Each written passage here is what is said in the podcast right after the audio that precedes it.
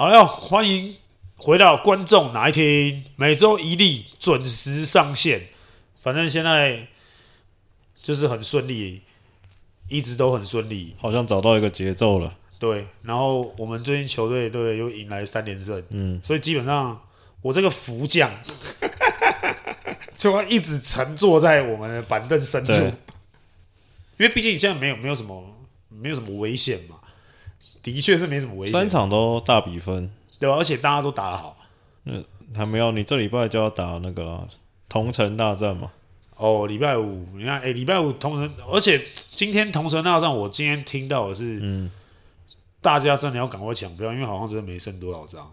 第一个看点当然是说双北大战嘛，神仙打架的戏码要今年继续嘛，然后苏伟转队棒打老东家的戏码又来了嘛 ，CP 嘛，苏伟跟中线，对啊，这两个要对决了嘛。那我自己是觉得说，这当然是第一个主意嘛，所以说大家真的要赶快抢票，因为这礼拜真的不好讲。还有，当然还有第二个主因，大家现在都说那个霍华德因为受伤休息2周啊。不要这样讲，这样讲要被人家讲说我们在蹭人家热度。没得蹭嘛，我们现在怎么蹭？我们又碰不到他，怎么蹭？没有啊，现在那个在聊魔兽的都会被说在蹭热度啊。哦，真的吗？但是我们是从以前就一直有在聊T1嘛。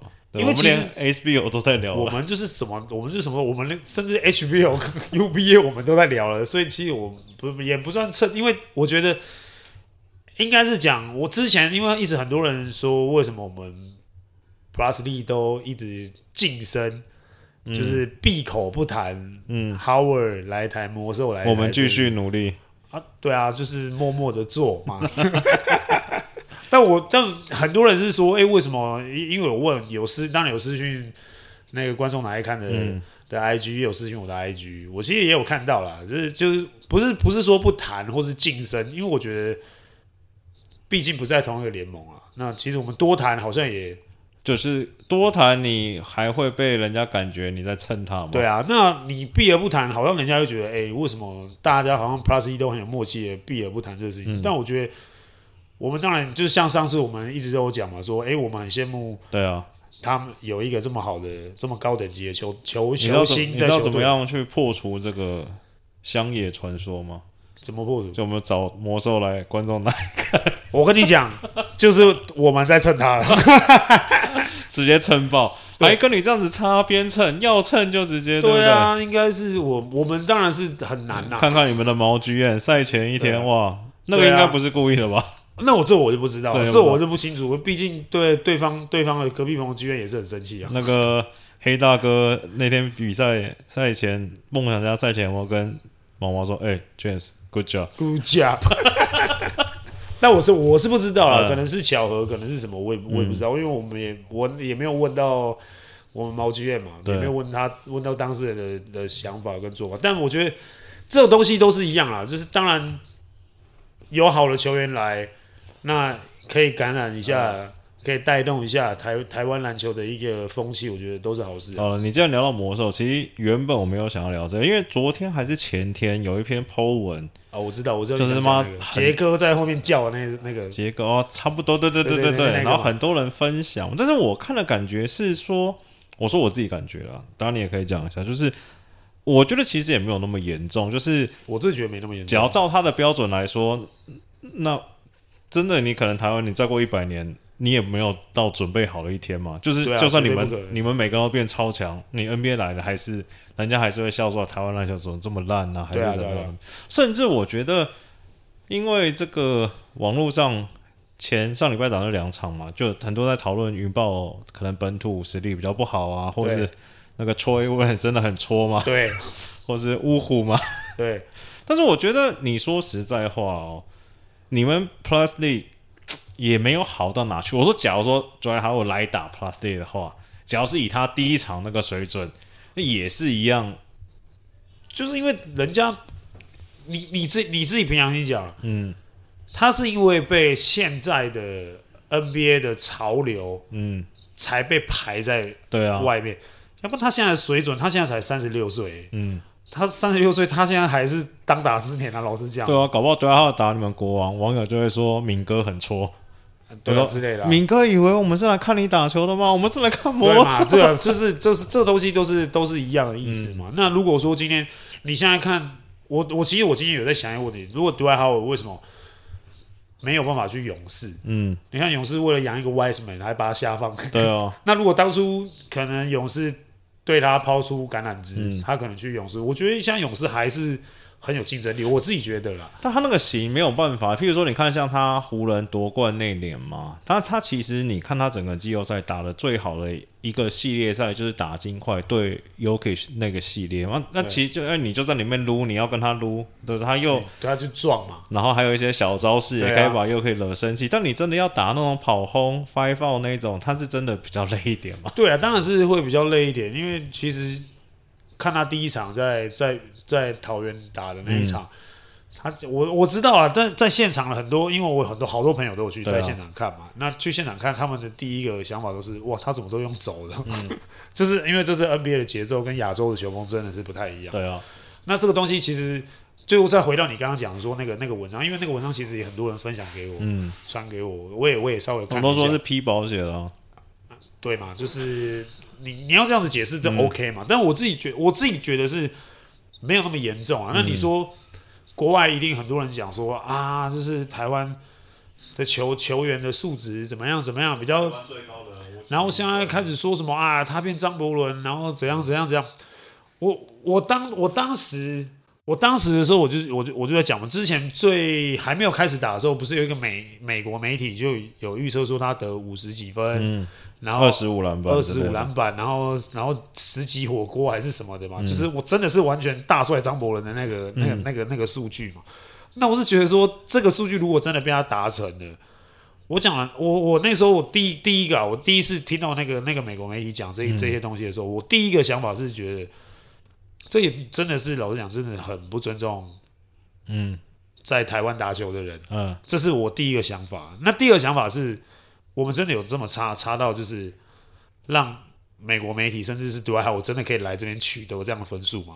那第三个点是，我自己的想法，这不代表所有人的一些意见或是干嘛。我第三个想法是，台湾篮球员也非常认真啊。那我们真的是老实讲，受限于身材条件，我们真的练的不比别人差，不比别人少，这是。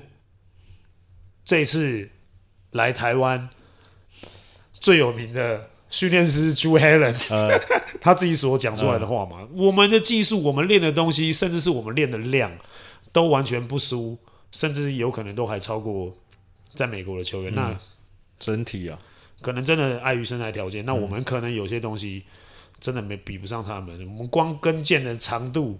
人家的长到哪里去？长到快到小腿肚上面了，我们才多短。那你光跑光跳，你这东西就是先天的差异。那我们就是一直在靠后天的东西去努力去弥补，试图想要接近他们。因为我看那个 Facebook 或者 IG 啊，有一些譬如说是媒体从业人员，就是我的朋友嘛，然后就我看到很多人讲说，其实看魔兽在打、啊，就是。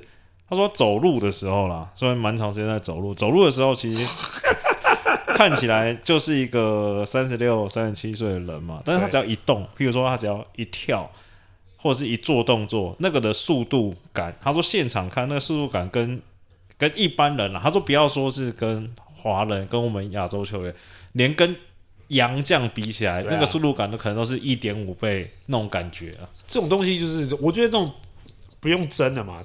Howard 曾经在 NBA， 他就是体测王嘛，这个就不用讲了嘛。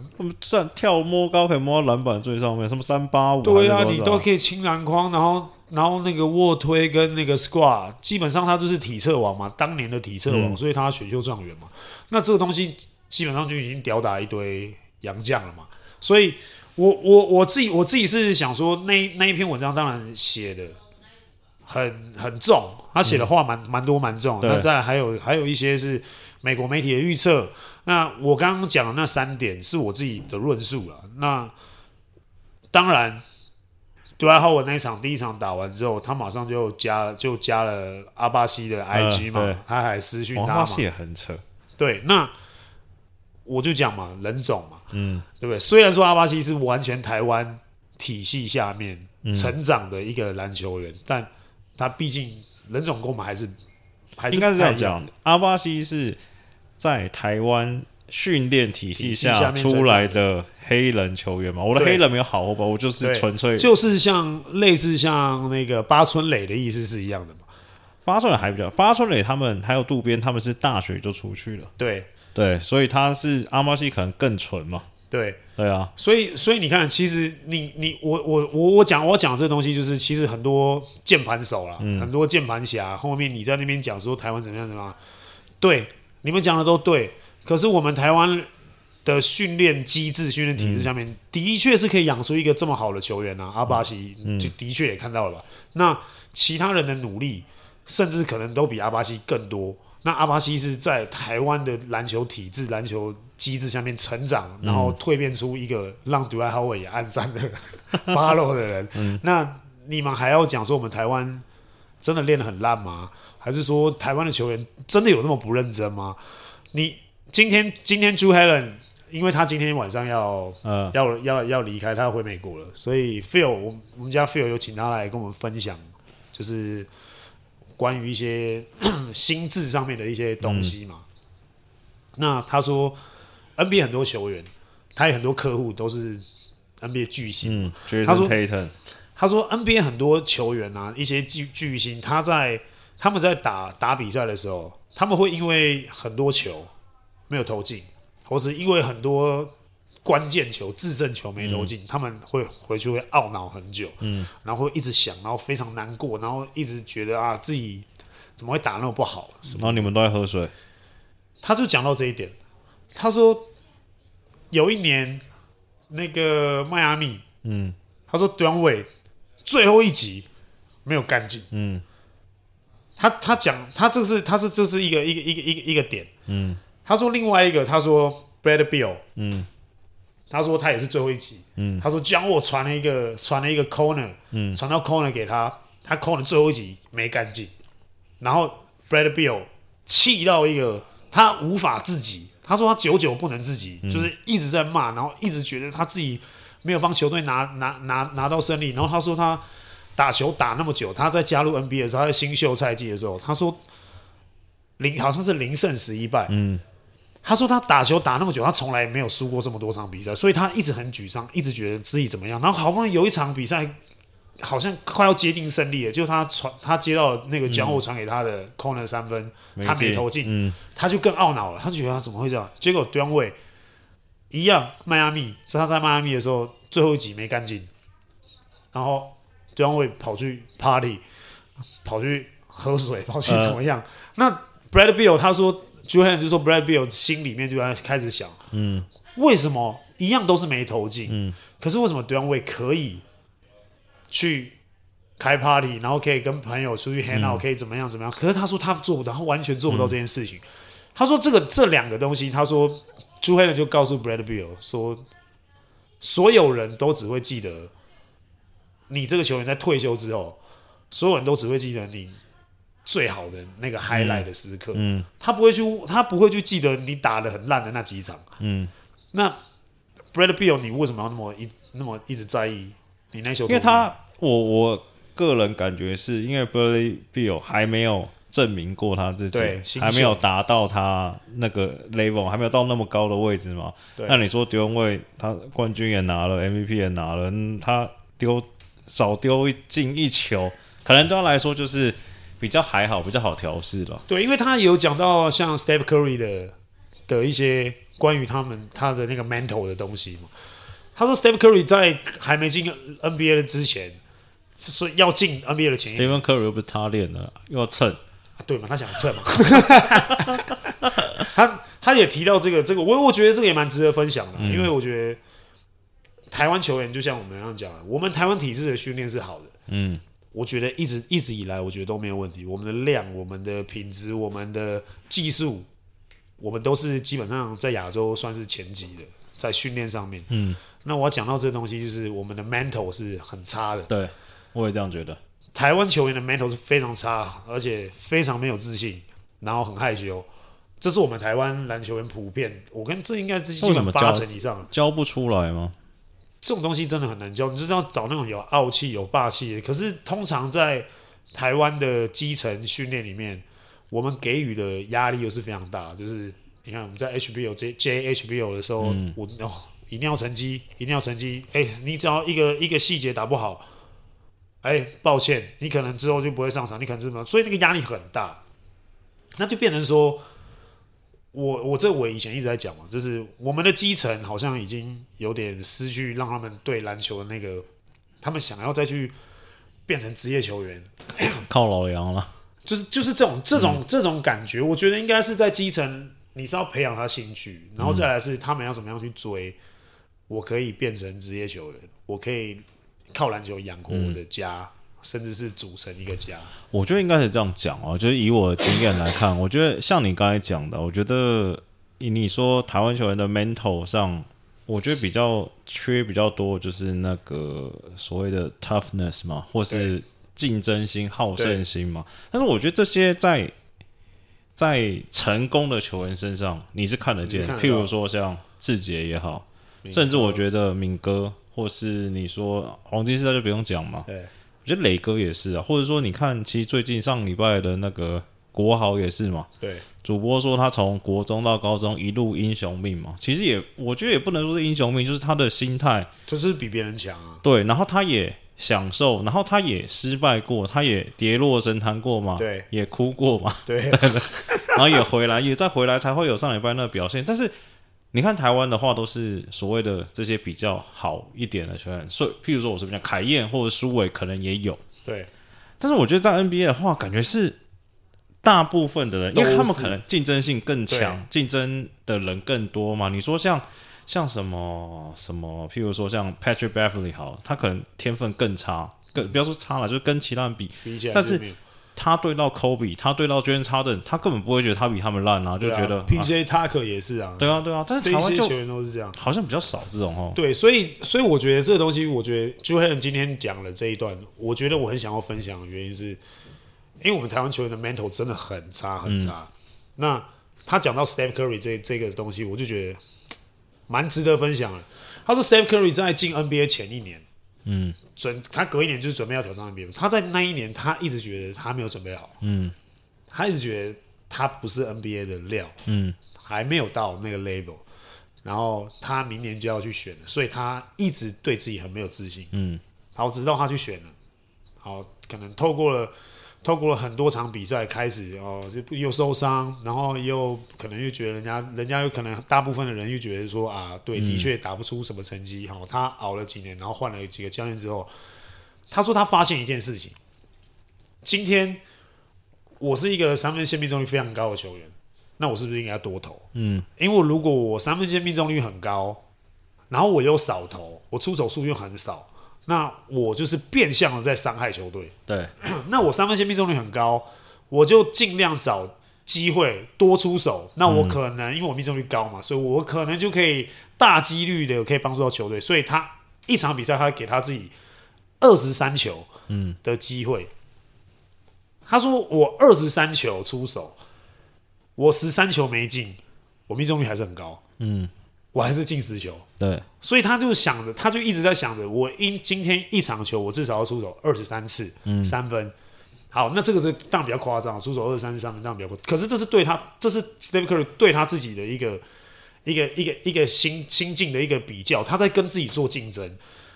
那他自己就会觉得这一球没进没关系，我还有22球，我第二球没进没关系，我还有21球。好，那开始了，他自己就会开始比。好，我一开始6投0中，那没关系啊，我还有下一个，我还有下一个7球，对，我还有很多个选择，所以他就变成像 Ryan 也一直在跟我们讲，我觉得老外很喜欢讲这个，你就看下一球，正面思考，对，你看下一个 play， 你这一球没进没关系，我们看下一个 play， 我们就一直看下一个 play， 看下一个 play， 你不要因为这次的 play 失误或是失败或是没投进，你就开始垂头丧气、懊恼，怎么样？你不觉得他其实讲这句话蛮有意思的啊？我们回头仔细想想，不管是现在在听的听众，还是说我们以前看得到的球员，都是在场上没投进就啊，在场上没投进就拍手啊，然后就啊怎么没投进，都你们是不是都这样？可是老外好像都不会有这种，基本上好像他们几乎都不会有这种动作，就是没投进，那我们就下一球来，我再重新打就好。以哲学上来说的话，就是投进跟没投进都是必然嘛。对啊，是不是？对不对？所以 Phil Jackson 就可以把球队带得很好。对啊，你要不想不投进，最好的方式就是你不要投，你就不会投不进了嘛。所以我觉得这东西是自信心来源一个很大很重要的地方嘛。你看，像 Steph Curry， 他转换心境，他把他的想法变成就是。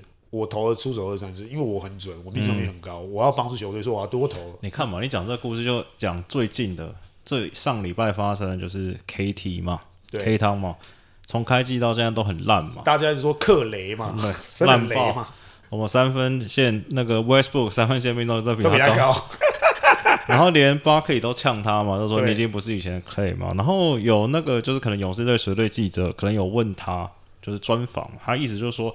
他觉得他会进入低潮的原因，就是因为他已经在低潮里面，他要射破那个低潮。他说他觉得要突破那低潮，只能我不断的投，我投到进，我那个低潮就。所以你看上一场10颗3分，对，终于射破，但是那个应该牌子够大吧？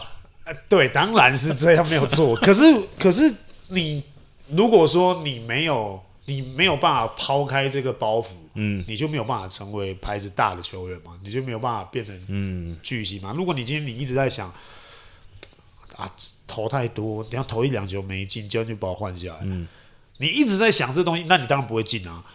但我觉得这也是勇士可贵的地方是，譬如说 Draymond 或者是 Curry 也是一直喂啊，因为毕竟他们也在一起了7-8年，對、啊，就是好啊，你不准啊，兄弟挺你就投嘛。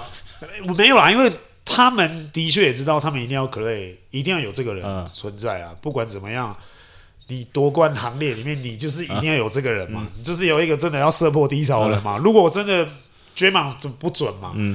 如果真的 Curry 也被守的要死要活，那他们一定需要 Klay 跳出来。就跟你们那个谁嘛，第一场就状况不好，你们还是要投，拜托你投。对啊，你给我投，拜托你投，你不要不投，拜托求你。好，第二场终于投了，他也抓到比赛的感觉节奏，那信心来了，而且他真的准啊，就像 Steph Curry 一样啊，他真的准，为什么不多投？好，那个。回来一下，那哲学课上完了，回来聊台篮。你先那个啦，先宣传一下好不好？订阅150啊，对啦，那个订阅，然后赞助会员，然后150块。First Story 啊，就是按资讯栏的连接，1个月150了。你要单笔赞助也是不错的啊。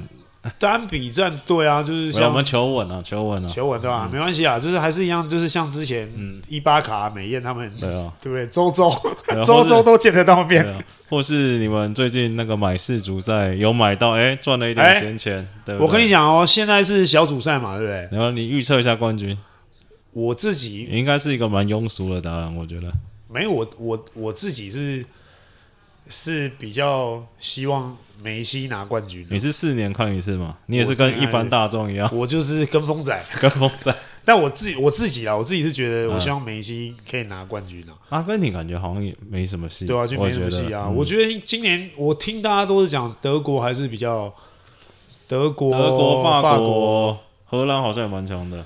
对啊，我听到是巴西啊，都是这几支嘛。然后我自己是觉得。毕竟要退了嘛，还是下，因为今年就2个要退嘛。对啊 ，C 罗绝代双骄。对啊，这2个要退，所以我觉得我当然大家一定比较喜欢 C 罗，可是我是梅西派嘛。没有吧？梅西 C 罗我觉得差不多，妹子喜欢 C 罗。对啊，两个在 IG 的那个人数 ，C 罗还是比较稍微多一点的，因为他那个6块肌人鱼线比较明显。对啊，那个梅西比较矮一点嘛。好啦，订阅好不好？150啦，订阅150啦，就这样。最近好像有点好，我们觉得我们要早点讲就有。上礼拜又可以又有感觉了。哦，真的吗？真的。好，那我们知道以后我们节奏在哪裡。好，台篮，我想想看聊什么。好啊，钢铁人，我提问了，你回答。钢铁人到底在冲啥笑？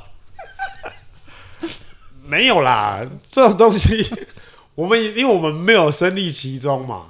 然后最近他们的消息也封锁的蛮紧的、啊。我觉得我自己讲，我感觉我看比赛，因为我们要剪辑嘛，剪辑你的每周好丽丽直播的时候用的嘛。哎、欸，对啊，直播我们每个礼拜二直播，好不好？对啊，每个礼拜二直播啦，礼拜二晚上8点。嗯。当然，现在是有人说希望可以9点了、啊。嗯，没有办法，没办法，居然太晚，我们回家，就我们隔天还要练球。对。然后我自己看，感觉是他们的那个气有点散掉了，我感觉了，就是譬如说，好，就算是我随便讲你们啊，或富邦啊，啊，可能一直是连续15，甚至工程师低潮，就是比赛中一段低潮的时候，感觉那个气还是在的嘛。对。但是我觉得他们好像有种，我不知道是整合的不够好，还是说，像是其实他们那个 Murray 他们教练，其实我看他们那个访问也有讲说，其实对他们球员很不容易啊，就是你看从开季到现在，他们已经换了，他是第3个总教练了嘛，说也很难，然后伤病也还没回来，所以我觉得他们就是没有一个 team， 我自己的感觉，我不知道你怎么看。我觉得应该是。我觉得他们在场上场下，嗯，我举这个例子是说，他们不一定需要一个真正上场比赛的一个，不需要一个教练，跟凯瑞跟 KD 一样，不是啦，我是说他们球员里面有一个人势必要跳出来，当然不一定是，比如说不一定是正如。或是他们可能在等正如，但正如确实状况也不好了。对，可是我自己觉得啦，就是当然状况一定有高低潮嘛，像刚刚讲，我们一开始在开头之讲的那些事情，就是一定有高低潮，那自己怎么处理，那是那个 mental 的问题嘛。好，可是我觉得说，他们球队现在少了一个在场上场下一个 locker room 里面的一个精神领袖，我觉得不一定要他上场上了很多，他打的多不多，跟在场上场下之间没什么关系，因为我觉得他们现在球员的连结，我以一个外人来看，我觉得以他的球员的连结，不要说教练，因为其实我觉得教练只是一个发号施令的一个角色，他会适时的帮助你。会帮你解惑，他有点像算命师。你可能遇到迷航的时候，你去算一下命，然后他会跟你讲说：“哎、欸，怎么走比较好？”或是风水师，哎、欸，这个风水不对了，帮你摆一下，好，哎、欸，就会比较顺一点。所以我觉得最关键还是取决在球员之间里面有没有一个人是可以带领你们。这个人不一定是要球队最好最厉害的，你说不一定是要在场上一直冲、一直弄的那一种，你必须要有一个这种人在拉大家的感觉。我觉得就是钢铁人的小力，可能没有，他们可能在等我，也不一定。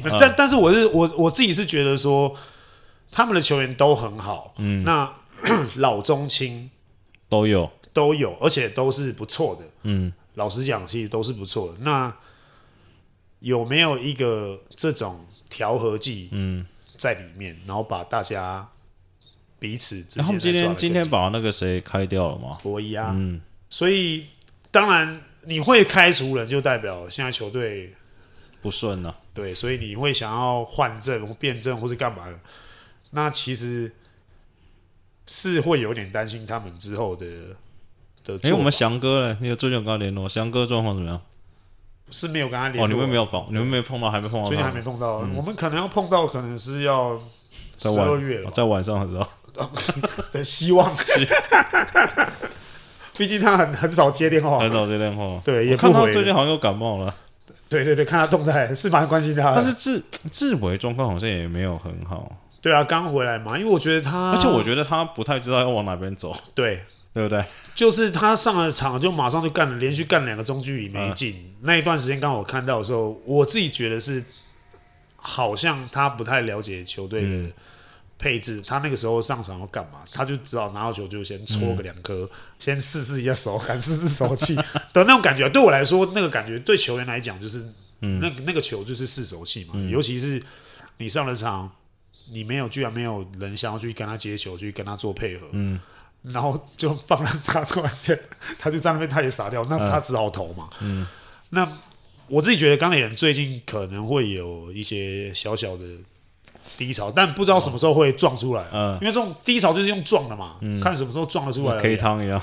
对啊，就是撞出来。搞不好男模也是这样射破这个低潮。对啊，那这个，那我跟你讲，那他们现在遇到事情就跟勇士一样啊，对不对？我科瑞得了50几分，我还是输球。那他射破了，搞不好钢铁人还是输球，那气氛还是会一直。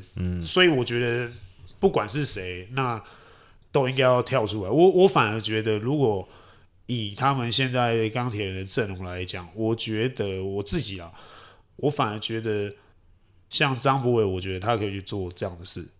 但我觉得张博伟他现在不知道还是处于在那种亢奋期，还没退，就他真的眼睛就只看得到篮筐，跟他距离篮筐中间那条路要怎么走，而且不太转弯哦，就是直直的。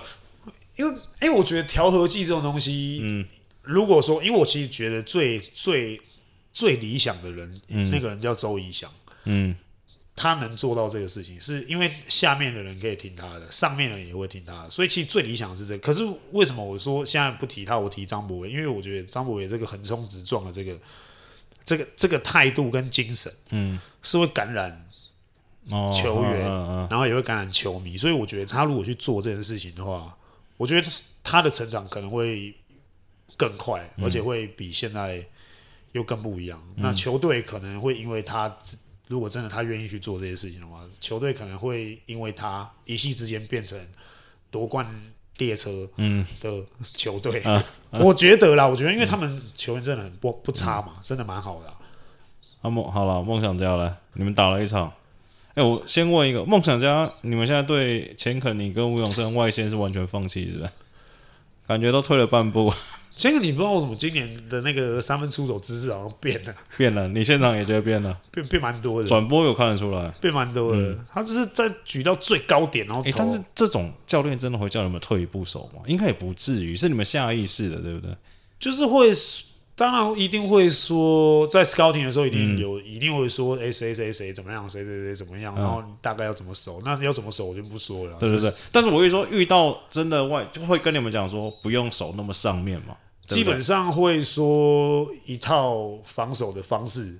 但你说上不上去，那个是我觉得是每一个教练的就当下喜爱啊，但是教练会给你们指示，对，会给一个指示，所以。大家有在看比赛，应该自己就知道，我不多说。那你觉得，那你那场第二场打璞园、打领航员的时候，你有看吗？就他们的波因特跟米勒，有。我觉得波因特也很神，就是鬼的时候很鬼，神的时候很神。他那时候，我觉得看我上来的时候，我自己觉得那个 Kyle Julius 都傻眼，都不知道他该怎么把他放在场上，因为很明显是他是脱节的那个，场上5个人，然后他是唯一脱节的那个。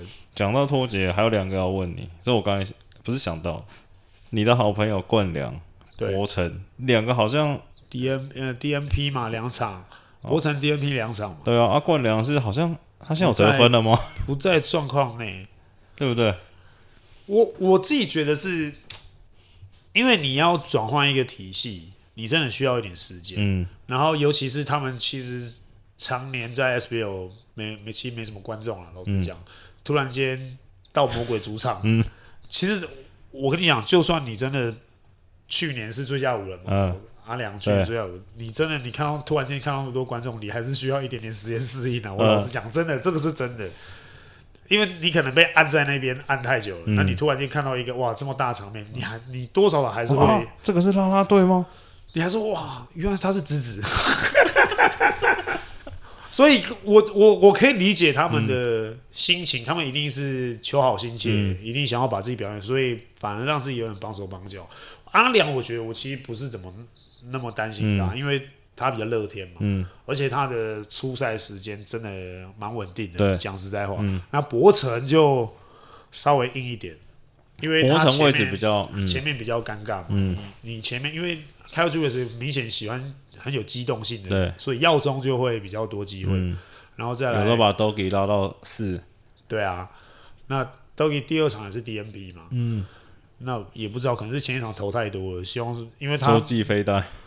对啊，因为他们可能想说那一场比赛完，隔一天要直播打那个电竞，让他多休息一点。哦，有网友提问，无兄无用男，对，说你们打梦网家的时候，第三节莱恩教练是发生什么事情？是在欣赏拉拉队的舞姿呢，还是好像都不太换球员的？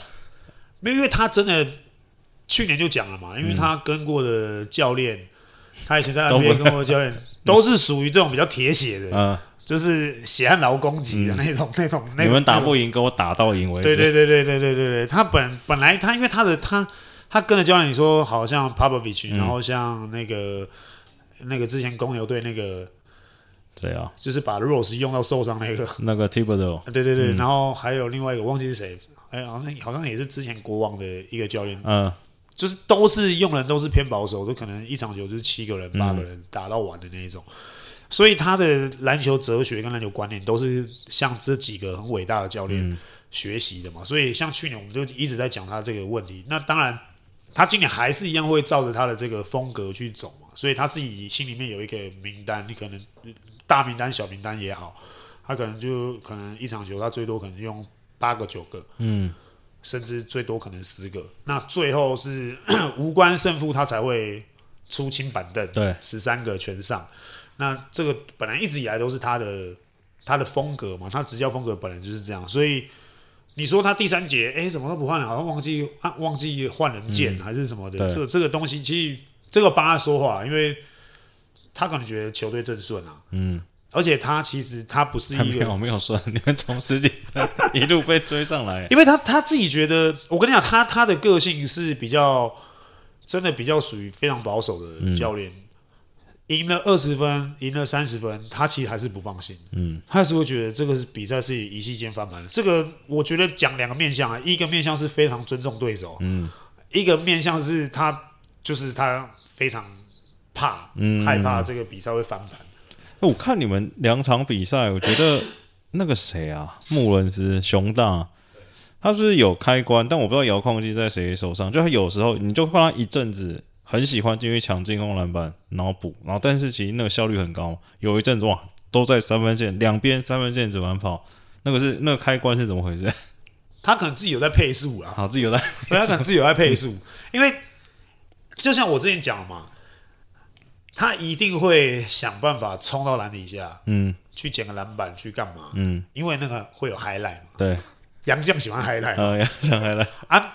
如果说那一场他真的外线投顺，他基本上应该就是开始就是投嘛，狂轰滥炸嘛，那偶尔再继续赚个 highlight，他那一场可能好得个27分、28分，然后 OK， 他觉得好 OK 了，差不多就差不多。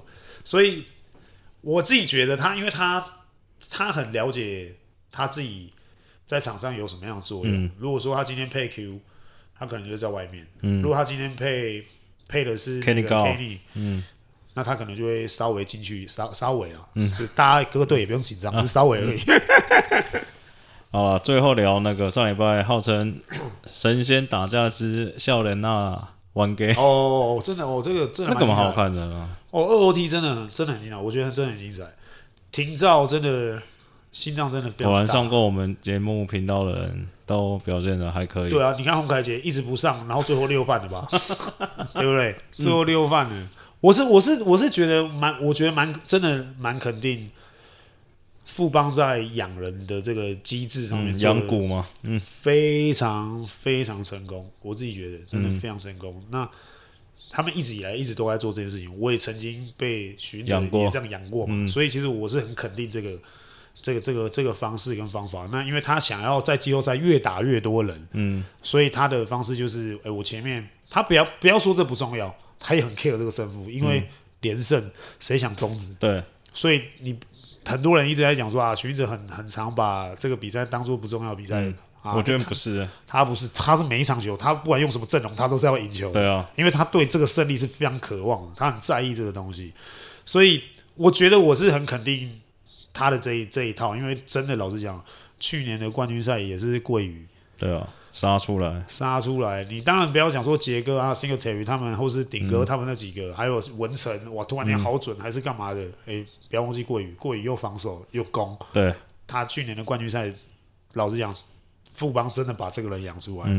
那今年他又要再养一个廷照、凯杰。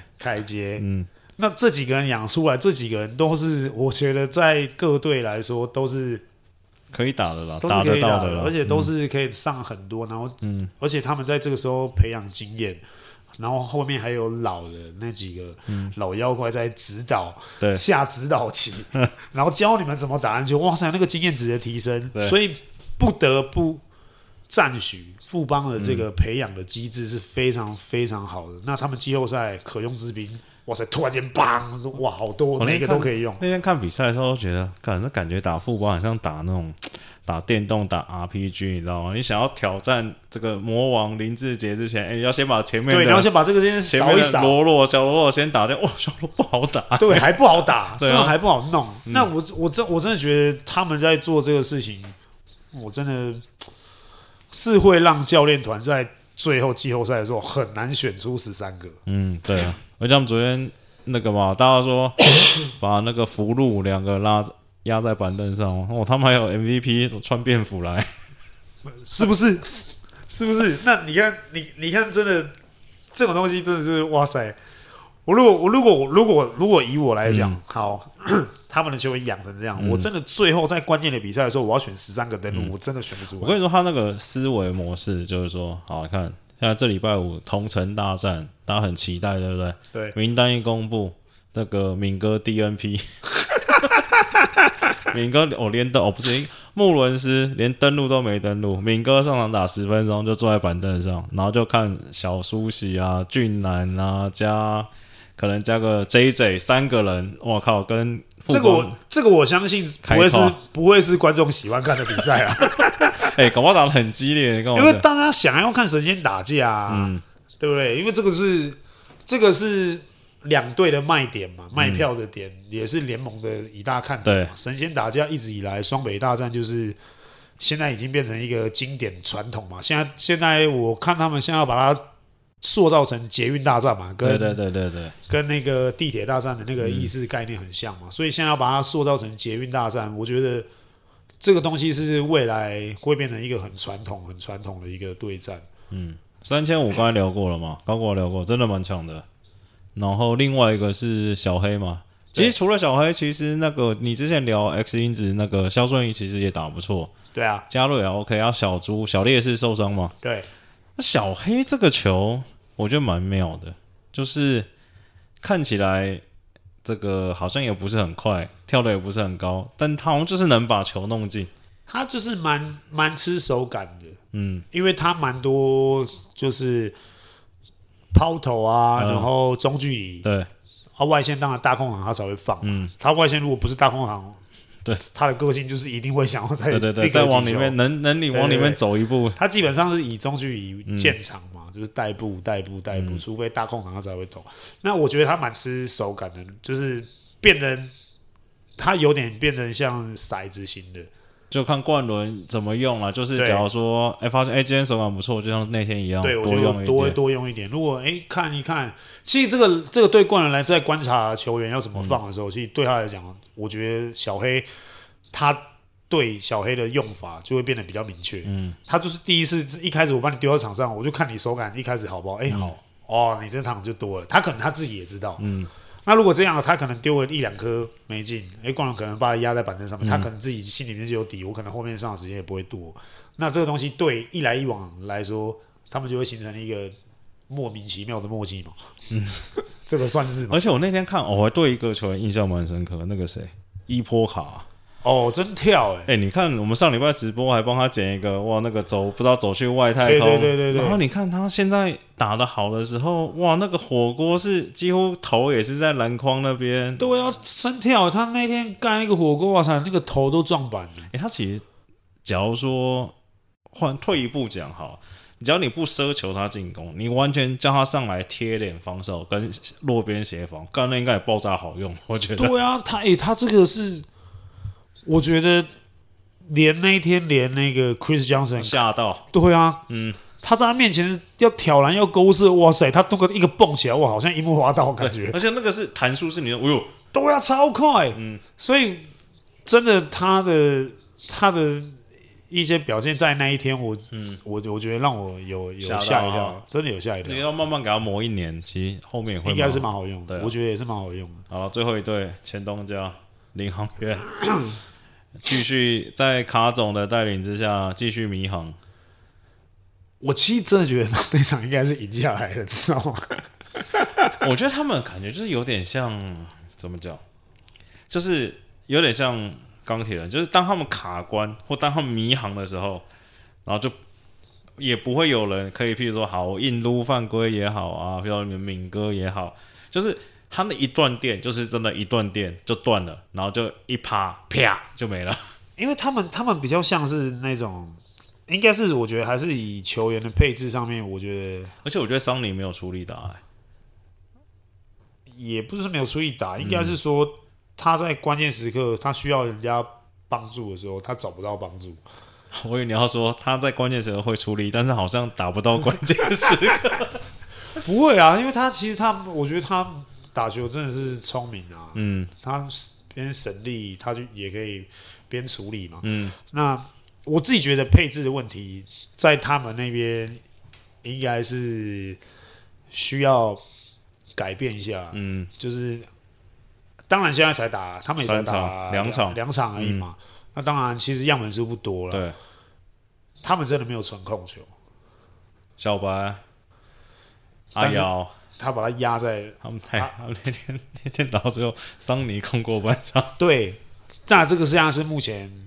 最大的问题嘛，你要舍弃纯控球，让阿瑶让，他们补的新洋将也是大的，对不对？对啊，也是大的。那其实你这样子看哦，阿瑶第一年在拿最佳五人的时候，其实是有一个超级大控球在旁边辅佐他、李德吗？对啊，虽然说阿瑶是感觉起来是主控，可是因为那一年有一个 Reed, 很偏二了，对，很偏二的一，他有 Reed 在旁边。辅佐他成这样，而且 Reed 现在基本上台湾来应该算是最强的，对，我以前看起来最强的洋将。然后有一个这么好的球员在旁边辅佐你，基本上很多比赛，在关键时刻的时候都是 Reed 在处理球了。那这个东西其实我觉得一来一往，他们在配置，领航员在配置上面，我觉得他们可能之后如果还是会，如果比赛的结果还是这样的话，前面有机会赢，后面。又被搞鬼，这种状况如果一直在层出不穷的话，那他们可能要考虑一下配置是不是要换一下，找回瑞德，有可能瑞德现在跟 Jokić 当快乐好伙伴。因为我真的觉得说，你看这种比赛，他们是需要，尤其是我觉得卡总的体系也是需要你连控球你都要是那种会攻的，真的你，所以他才会舍弃纯控球嘛。他要一个上来是我有机会可以攻、可以干、可以怎么样的。他喜欢这种欧洲球员也几乎都是这样，美洲球员更不用讲，美国球员更不用讲，就是拿到球控球就是先攻框再说。对，所以他们都是喜欢这种会攻框的球员去当大一号的控球。那他们在防守上面也更多压迫性，可是往往可能会在关键时刻，他们会比较少。一个可以去分担桑尼工作的一个人，你知道吗？好吧，差不多了，广哥也来了，要直播了，赶快！要直播是不是？收工了，快速收。好啦，那当然，这一次也是打了2周，我们 Plus 也是打了2周嘛。那现在的排名当然还是我王，现在占据第一。这礼拜我是排位赛啊，对啊，现在这礼拜我排位赛。双北大战、捷运大战，不管你怎么叫都好。那神仙打架的戏码绝对不要错过。那当然还有 Plus 1还有其他很好看的一些赛程都是在后面。那不管你支持哪一队，你只要支持台湾篮球，我们都很谢谢。T1 也可以看啊。对啊 ，T1 也是现在虽然说休2周嘛，对不对？有人休2周嘛。听说我大哥要来了。对啊，听说有一个很不容易的，脾气也不是很好的。很不容易的人要准备来台湾了，所以很开心，也很难得看到台湾篮坛这么热闹。那也好久没有这么热闹。那当然还是希望大家还是支持台湾篮球，不管是哪一个联盟，你们都可以支持，但是用正面的心态去看啊。那当然球员还是很辛苦，每天训练也是非常辛苦，所以喜欢支持台湾篮球就是经常踊跃经常看球，还有最后我们好不好，我跟你聊说喜欢台湾篮球的就订阅我们也可以啊其实对不对，台湾应该喜欢篮球的人口至少2000万吧，我以为你要说不要弄100万就好100万2000万人口都来追踪我们好不好，观众来看观众来听好不好，追踪起来75块150块对75块150块，然后就这样啦，不多说了，我们要去直播了，明天见，拜拜。